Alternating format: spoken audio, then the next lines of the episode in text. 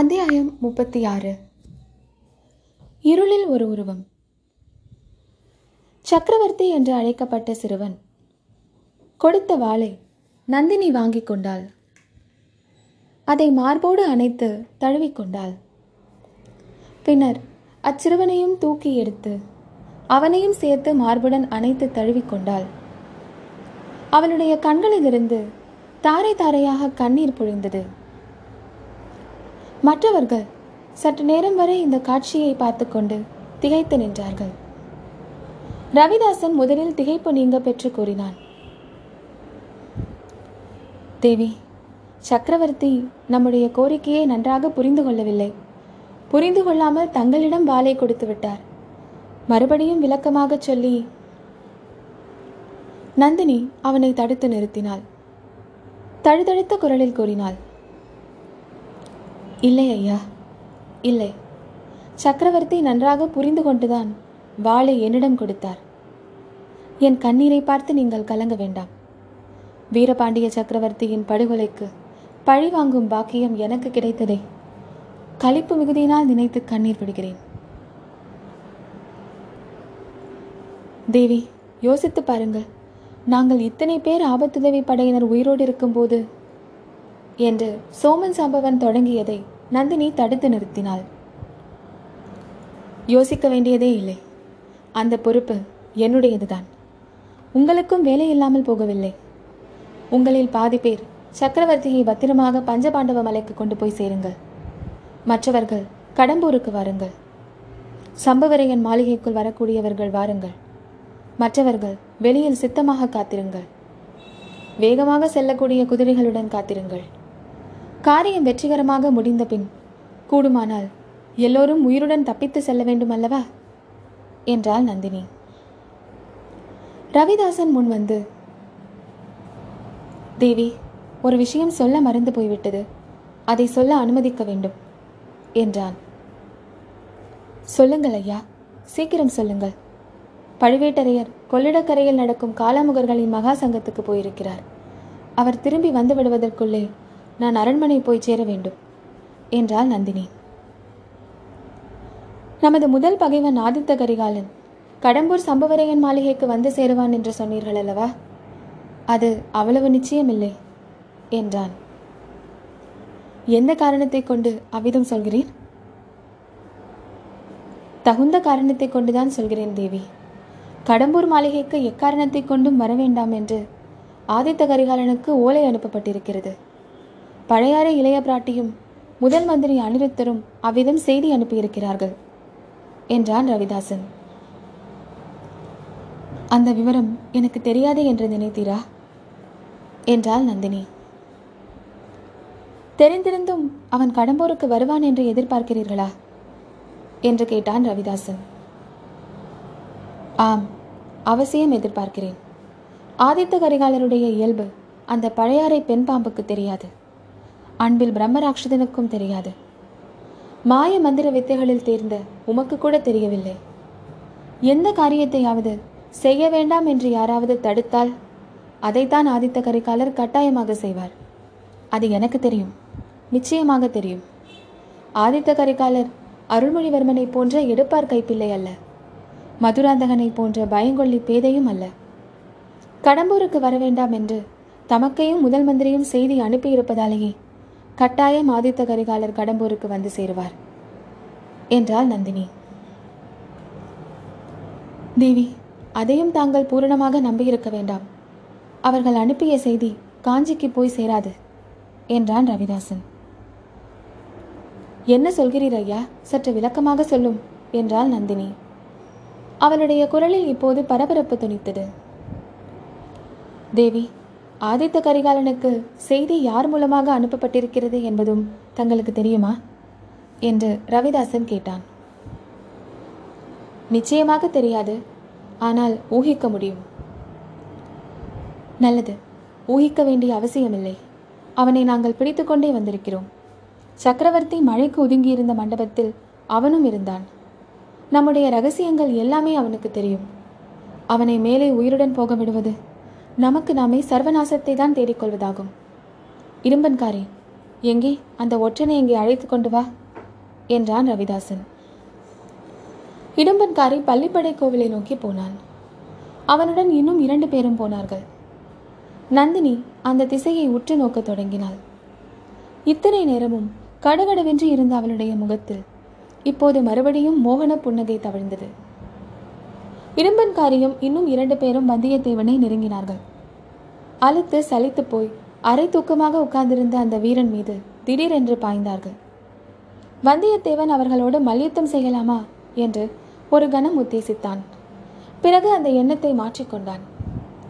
என்னதான் செய்கிறார்களோ பார்க்கலாம் என்று சும்மா இருந்தான். ஒரு பெரிய கயிற்றினால் அவனுடைய கைகளை சேர்த்து உடம்போடு கட்டினார்கள்.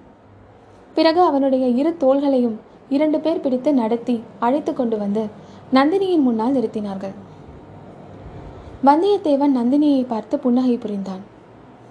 நந்தினியின் முகத்தில் எவ்வித மாறுதலும் இப்போது தெரியவில்லை. அமைதி குடிக்கொண்டிருந்தது.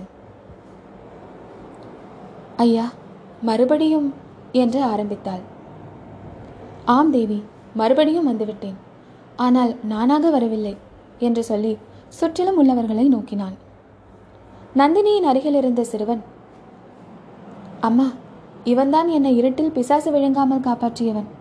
இவனை ஏன் கட்டி போட்டிருக்கிறார்கள் என்று கேட்டான். வந்தியத்தேவன் அச்சிறுவனை பார்த்து, குழந்தை சும்மா இரு. பெரியவர்கள் பேசிக்கொண்டிருக்கும் போது குறுக்கே பேசக்கூடாது. பேசினால் உன்னை புலி விழுங்கிவிடும் என்றான். புலியை நான் விழுங்கி விடுவேன் என்றான் அச்சிறுவன். மீனால் புலியை விழுங்க முடியுமா என்று வந்தியத்தேவன் கேட்டான். அவனை சுற்றிலும் இருந்தவர்களின் கண்டங்களிலிருந்து ஒரு பயங்கரமான உருமல் சத்தம் வெளிவந்தது. அது வந்தியத்தேவனை கூட ஒரு கணம் மெய்சிலிருக்க செய்தது. ரவிதாசன் உரத்த குரலில், தேவி, கேட்டீர்களா? இவனை இனி உயிருடன் தப்பி செல்ல விட முடியாது. முன் 2 தடவைகளில் தங்கள் விருப்பத்துக்காக இவனை உயிருடன் தப்பி செல்ல விட்டோம். இனிமேல் அப்படி இவனை விட முடியாது என்றான். வந்தியத்தேவன், மந்திரவாதி, என்ன இது? இப்படி பெரிய பொய்யாக சொல்கிறாய்? நீயா என்னை உயிருடன் போகவிட்டாய்? நானல்லவா உன்னை தப்பி போகவிட்டேன்? தேவி, இந்த மந்திரவாதியை கொஞ்சம் கவனித்து பார்த்து சொல்லுங்கள். இவன் உண்மையில் ரவிதாசன் தானா அல்லது ரவிதாசனுடைய பிசாசா என்று கேட்டான். ரவிதாசன் பயங்கரமாக சிரித்தான். ஆம், நான் பிசாசுதான். உன்னுடைய இரத்தத்தை இன்று குடிக்கப் போகிறேன் என்றான். மீண்டும் அங்கிருந்தவர்களின் தொண்டைகளிலிருந்து பயங்கர உருமல் குரல் வெளியாயிற்று. இதற்கு சிறுவன், அம்மா, இவனிடம் ஒரு நல்ல குதிரை இருக்கிறது, அதை எனக்கு கொடுக்க சொல்லுங்கள் என்றான். குழந்தை, நீ என்னுடன் வந்துவிடு. உன்னை என் குதிரையின் மேலேற்றி நான் அழைத்து கொண்டு போகிறேன் என்றான் வந்தியத்தேவன். ரவிதாசன் வந்தியத்தேவனை நோக்கி கோரமாக விழித்து, அடே, வாயை மூடிக்கொண்டிரு என்று சொல்லிவிட்டு நந்தினியை பார்த்து, தேவி, சீக்கிரம் கட்டளையிடுங்கள் என்றான். நந்தினி நிதானமாக, இவர் எப்படி இங்கு வந்தார், எப்போது வந்தார் என்று கேட்டாள். சக்கரவர்த்தி மழைக்கு ஒதுங்கியிருந்த மண்டபத்திலிருந்து அவரை இந்த ஒற்றன் எடுத்துக்கொண்டு ஓடிவிட பார்த்தான். நல்ல சமயத்தில் போய் நாங்கள் தடுத்து பிடித்து கொண்டோம். ஒரு கணம் தாமதித்திருந்தால் விபரீதமாக போயிருக்கும் என்றான் ரவிதாசன். ஐயா, இவர்கள் சொல்வது உண்மையா என்று நந்தினி கேட்டாள். தங்களை சேர்ந்தவர்கள் உண்மை சொல்லக்கூடியவர்களா என்பது தங்களுக்கு தானே தெரியும் தேவி, எனக்கு எப்படி தெரியும் என்றான் வந்தியத்தேவன். நந்தினியின் முகத்தில் தோன்றிய புன்னகை மின்னலை போல் மறைந்தது. அவள் ரவிதாசனை பார்த்து, ஐயா, நீங்கள் எல்லோரும் சற்று அப்பால் சென்றிருங்கள். நான் இவரிடம் சில விஷயங்கள் தனியாக கேட்டறிய வேண்டும் என்றாள். தேவி, நேரமாகிறது, அபாயம் நெருங்குகிறது, இந்த வேளையில் என்று ரவிதாசன் கூறுவதற்குள் நந்தினி கடுமையான குரலில், சற்றுமுன் நாம் செய்து கொண்ட நிபந்தனையை நினைவுபடுத்திக் கொள்ளுங்கள். மறுவார்த்தை சொல்லாமல் உடனே அகன்று செல்லுங்கள். சக்கரவர்த்தியையும் அப்பால் அழைத்து செல்லுங்கள் என்று கூறி சிறுவனுடைய காதில், குமாரா, சற்று அவர்களுடன் நகர்ந்து போ. உனக்கு இவரிடமிருந்து குதிரை வாங்கி தருகிறேன் என்றாள். ரவிதாசன் முதலியவர்கள் பின்னர் மறுவார்த்தை பேசாமல் அந்த சிறுவனையும் அழைத்து கொண்டு அவசரமாக அப்பால் போனார்கள். நந்தினி வந்தியத்தேவனை லேசான தீவர்த்தி வெளிச்சத்தில் ஊடுருவி பார்த்து, ஐயா, உமக்கும் எனக்கும் ஏதோ ஒரு துவந்தம் இருப்பதாக தோன்றுகிறது என்றாள். அம்மணி, அந்த துவந்தம் மிக பொல்லாததாக இருக்கிறது, மிக கெட்டியாகவும் இருக்கிறது. என் உடம்பையும் கைகளையும் சேர்த்து இறுக்கி கட்டியிருக்கிறது என்றான் வந்தியத்தேவன். உம்முடைய விளையாட்டு பேச்சை கொஞ்சம் நிறுத்தி வைத்துக் கொள்ளுங்கள். வேண்டுமென்று இங்கு வந்தீரா, தற்செயலாக வந்தீரா? வேண்டுமென்று வரவில்லை, தற்செயலாகவும் வரவில்லை. தங்களுடைய ஆட்கள் தான் பலவந்தமாக என்னை இங்கே கொண்டு வந்து சேர்த்தார்கள். இல்லாவிடில் இத்தனை நேரம் கொள்ளிடக்கரையை அடைந்திருப்பேன். ஐயா, என்னை பார்க்கும்படி நேர்ந்ததில் உமக்கு அவ்வளவு கஷ்டம் என்று தெரிகிறது. என்னை பிரிந்து போவதற்கு அவ்வளவு ஆவல் என்றும் தெரிகிறது. தேவி, தங்களை பார்க்க நேர்ந்ததில் எனக்கு கஷ்டம் இல்லை. தவிர தங்களை பிரிந்து போவதற்குத்தான் உண்மையில் வருத்தமாக இருக்கிறது. தாங்கள் மட்டும் அனுமதி கொடுங்கள். ஒரு பக்கத்தில் அந்த கிழட்டு பழுவேட்டரையரிடமும் இன்னொரு பக்கத்தில் இந்த பயங்கர மந்திரவாதிகளிடமும் அகப்பட்டு கொண்டு தாங்கள் திண்டாடுகிறீர்கள். ஒரு வார்த்தை சொல்லுங்கள். இவர்களிடமிருந்தெல்லாம் தங்களை விடுதலை செய்து அழைத்து போகிறேன். எங்கே அழைத்து போவீர்கள்? இலங்கை தீவின் காடுகளில் அனாதையைப் போல் அலைந்து கொண்டிருக்கும் தங்கள் அன்னையிடம் அழைத்து போய்விடுகிறேன் என்றான் வந்தியத்தேவன். நந்தினி ஏமாற்றம் துணைக்கு ஒரு நெடிய பெருமூச்சு விட்டாள். ஏன், நானும் அப்படி அனாதையாக அலைய வேண்டும் என்று விரும்புகிறீரா? ஒருவேளை அத்தகைய காலம் வந்தாலும் வரலாம். அப்போது அன்னையிடம் அழைத்து போக உம்முடைய உதவியை அவசியம் நாடுவேன். அதற்கு முன்னால் என்னுடைய எண்ணம் நிறைவேற வேண்டும். அதை நிறைவேறுவதற்கு உதவி செய்வீரா என்று கேட்டாள்.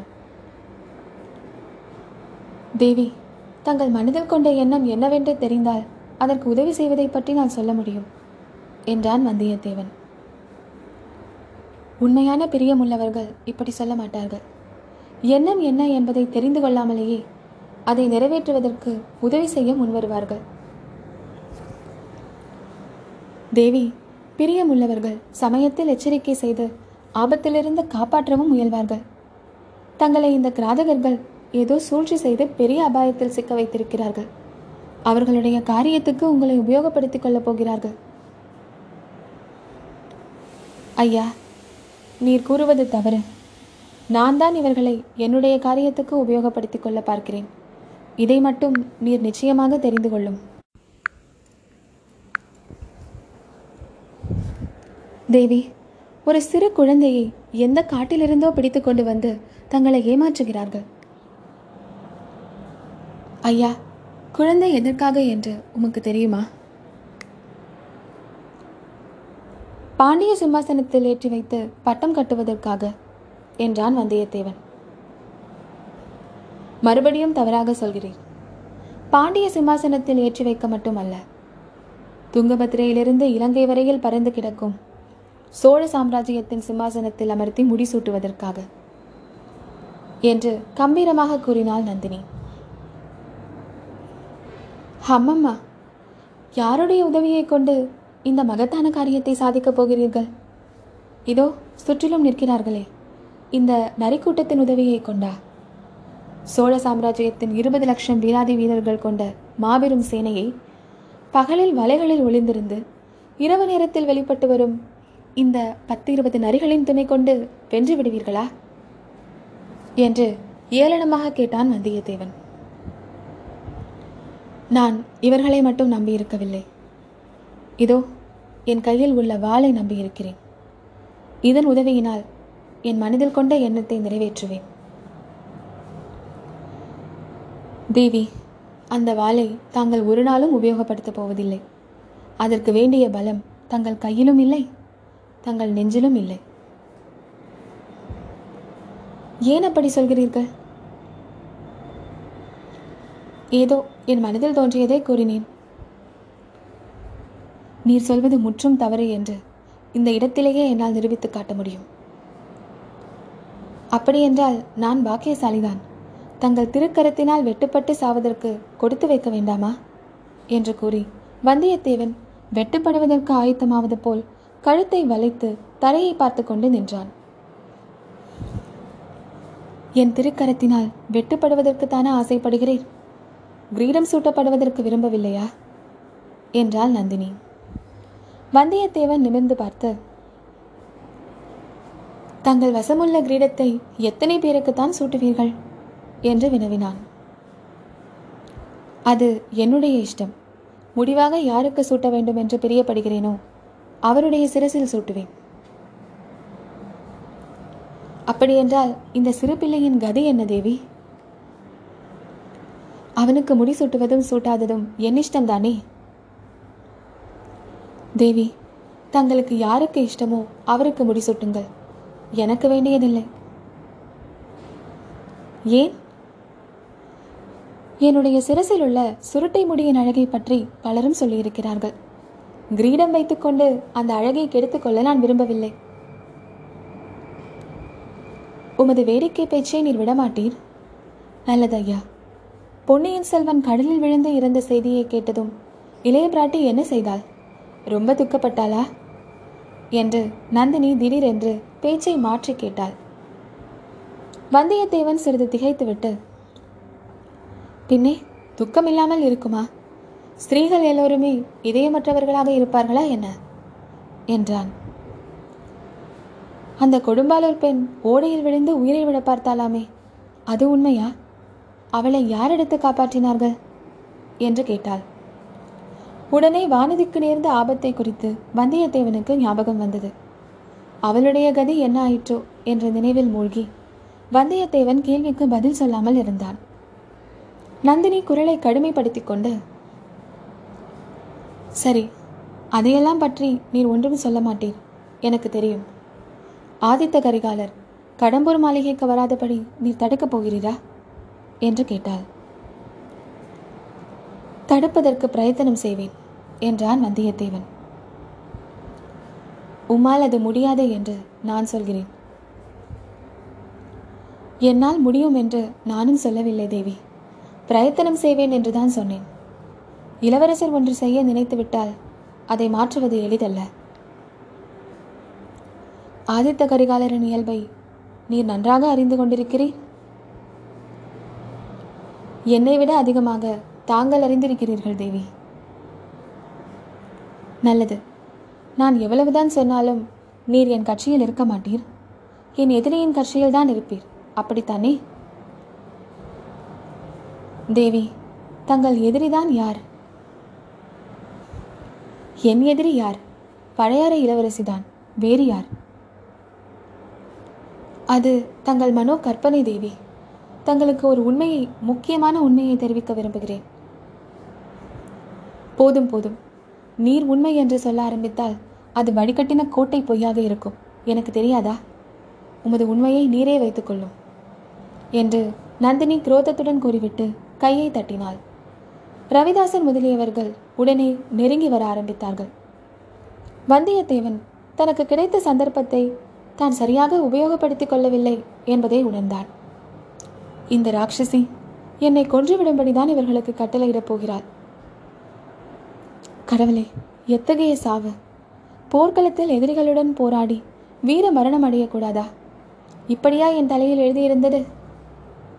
ரவிதாசன் கோஷ்டியார் அருகில் வந்து சூழ்ந்து கொண்டார்கள். இரையை நெருங்கிய ஓநாய் கூட்டம் உருமுவது போல் அவர்கள் உருமிக் கொண்டிருந்தார்கள். ராணி, தாங்கள் என்னதான் சொன்னாலும் இவன் வழிக்கு வரமாட்டான் என்று எனக்கு அப்பொழுதே தெரியும். தாங்கள் உடனே புறப்படுங்கள். இவனை நாங்கள் இந்த புண்ணிய ஸ்தலத்தில் பலி கொடுத்துவிட்டு கிளம்புகிறோம் என்றான் ரவிதாசன். மந்திரவாதி, ஜாக்கிரதை! என்னுடைய விருப்பம் அது அல்ல. இவரை உங்களில் யாரும் எதுவும் செய்யக்கூடாது. இவரை எவனாவது தொட்டால் அவனை நானே இந்த கத்தியினால் வெட்டி கொன்று பழிவாங்குவேன் என்று நந்தினி கர்ஜித்தாள். ரவிதாசன் முதலியோர் திகைத்து நின்றார்கள். இவரால் எனக்கு இன்னும் பல காரியமாக வேண்டியிருக்கிறது. புரிந்ததா? நான் புறப்படுகிறேன். நீங்களும் புறப்படுங்கள். இவர் அவருக்கு விருப்பமான வழியில் போகட்டும். யாரும் இவரை தடை செய்ய வேண்டாம் என்றாள் நந்தினி. ரவிதாசன், தேவி, ஒரு விண்ணப்பம். தாங்கள் சித்தப்படி செய்ய காத்திருக்கிறோம். ஆனால் இவனிடம் குதிரை இருக்கிறது. இவனை முதலில் போக விடுவது நல்லதா? கொஞ்சம் யோசித்து சொல்லுங்கள் என்றான். நல்லது, இவரை அந்த பள்ளிப்படை கோவில் தூணுடன் சேர்த்து கட்டிவிடுங்கள். கட்டை அவிழ்த்து கொண்டு புறப்பட இவருக்கு சிறிது நேரமாகும். அதற்குள் இந்த பள்ளிப்படை காட்டை நீங்கள் தாண்டி போய்விடலாம் என்றார். வந்தியத்தேவன் பள்ளிப்படை தூணுடன் சேர்த்து கட்டப்பட்டிருந்தான். சற்று தூரத்தில் அவன் குதிரை ஒரு மரத்தில் கட்டப்பட்டிருந்தது. நந்தினி பல்லக்கில் ஏறிக்கொண்டு போய்விட்டாள். சிம்மாசனத்தை இரண்டு ஆட்கள் தூக்கிச் சென்று விட்டார்கள். ரவிதாசன் கோஷ்டியார் சிறுவனை அழைத்து கொண்டு விரைந்து போய்விட்டார்கள். அவர்களுடன் சென்ற தீவர்த்தியின் வெளிச்சமும் சிறிது சிறிதாக மங்கி மறைந்துவிட்டது. வந்தியத்தேவனை கண்ணங்கரிய காரிருள் சூழ்ந்தது. சிறிது நேரத்துக்கு முன்னால் அங்கு பார்த்த காட்சிகள், நடந்த நிகழ்ச்சிகள் எல்லாம் கனவோ என தோன்றியது. இருட்டில் ராட்சத வௌவால்கள் சடப்படவென்று தங்கள் அகன்ற சிறகுகளை அடித்துக் கொண்டன. ஊமை கோட்டான்கள் உருமின.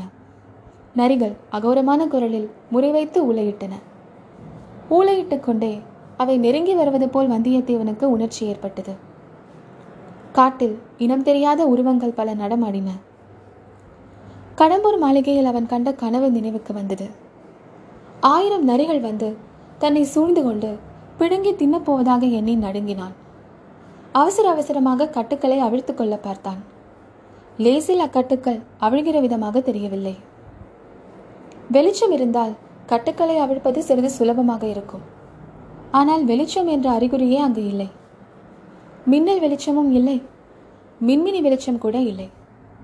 வானத்தில் ஒருவேளை மேகங்கள் அகன்று நட்சத்திரங்கள் தோன்றியிருந்தாலும் அவற்றின் வெளிச்சம் அந்த காட்டுக்குள் நுழைய இடமில்லை. ஆஹா, அது என்ன சத்தம்! காட்டில் எத்தனையோ ஜந்துக்கள் நடமாடும், அதில் என்ன அதிசயம்? இல்லை, இது மனிதனுடைய காலடி சத்தம் மாதிரி இருக்கிறதே. குதிரை லேசாக கனைத்தது. கால்களை மாற்றி மாற்றி வைத்து அவஸ்தைப்பட்டது. ஒருவேளை புலிகிளி வருகிறதா என்ன? வந்தியத்தேவன் கட்டை அவிழ்க்க அவசரப்பட்டான். பயனில்லை.